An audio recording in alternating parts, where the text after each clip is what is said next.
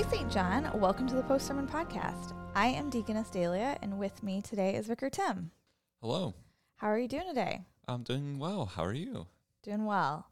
So, we are discussing your sermon from this past Sunday. What was the text that you preached on? Yeah, uh, the text was Luke 7, verses 11 through 17. Uh, the miracle of Jesus raising a young man from the dead.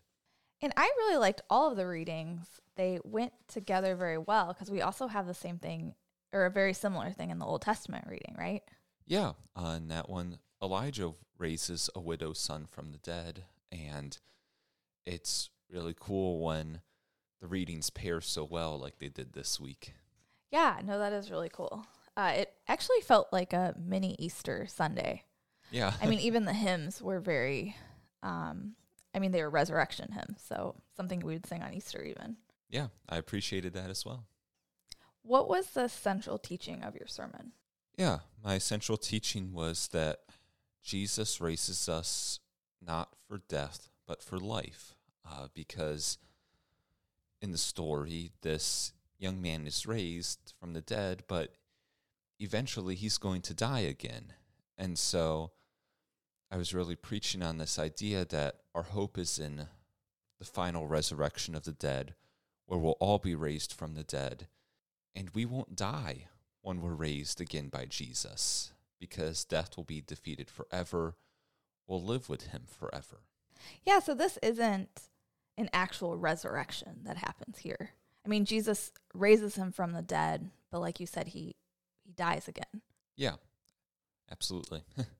Yeah, um yeah, that's something I think can easily be forgotten. I mean, we hear the stories, I mean, of this one of the widow's son, but also of Lazarus being raised from the dead. Um, but Lazarus too dies one day. Um, even though we don't know exactly when or you know, in this story too, it's not recorded in, in scripture, uh, but we do make that assumption. I think you had said whether it was five years from now or 50 years from now, whenever it was, um, he did eventually die. Uh, but I don't know. Yeah, kind of going back to what you were saying. I mean, Jesus is that first, that first person that truly was a resurrection.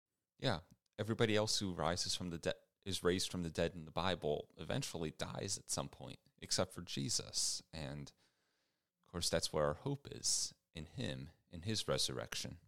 Right. And we will soon follow, right? Yes. But we're not going to die like die again like the the widow's son did. Yeah. So, how did you intend to benefit your hearers in their faith or life? death is just a reality all around us. Um, death is just there. It's present and it's discouraging at times. And so we always need to remember where our hope is at and uh, that we look for our hope in the resurrection of the dead in Jesus, um, not looking for our hope elsewhere, and that it's Jesus that gives us the hope and the comfort that we need.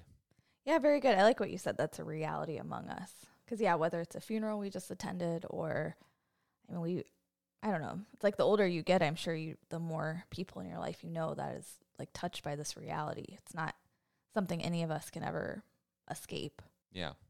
Why did you pick this text and not one of the other assigned readings?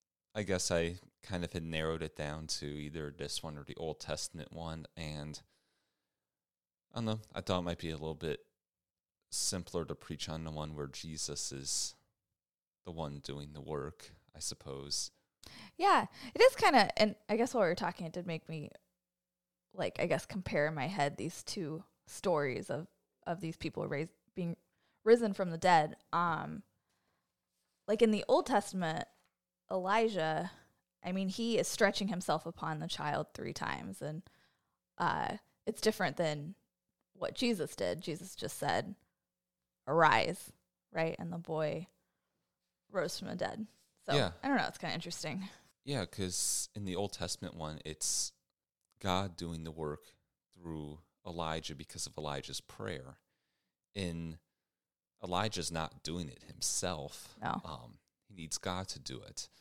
In the New Testament one, uh, Jesus just does it Because he's his, God. Yeah, because Yeah. of his own power. Um, Yeah. he doesn't need to call upon God. There's no acting through him. It's just him doing it. And so I like when uh, the people say God has visited his people, they're confessing more than they even know in that moment. Uh, that God is literally there among them in the flesh, raising someone from the dead.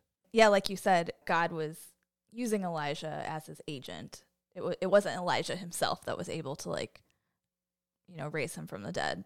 Um, but then we have we have Jesus here, and he is the Word of God. And so when the Word speaks, like it, you know, like creation can't help but obey the Word, right? Yeah. It's like when we speak, doesn't mean anything's going to happen. Yeah. We can't say, you know, arise. Like, no, that's Yeah. not going to happen. But when Jesus speaks, like, it actually does happen. Yeah. Uh, so I don't know. I guess it kind of brings me back to like the creation story when God speaks, let there be light. Um, and then, of course, just in the Gospels, we have Jesus, any command he gives, you know, whether it's calming the storm or, you know, all of his miracles of healing, um, creation has to obey. And so, yeah, so it's a little different than the Old Testament reading, but of course, similarities too.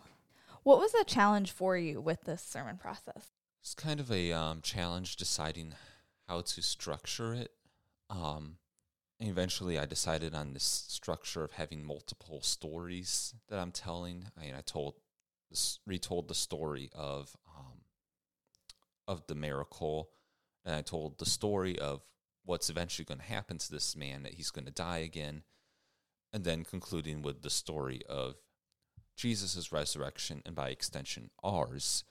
Um, but it took a little while to get to that point, and you know, Pastor helped me out a lot, of course, and um, and I think it ended up working quite well. Uh, so I'm pleased where it ended up.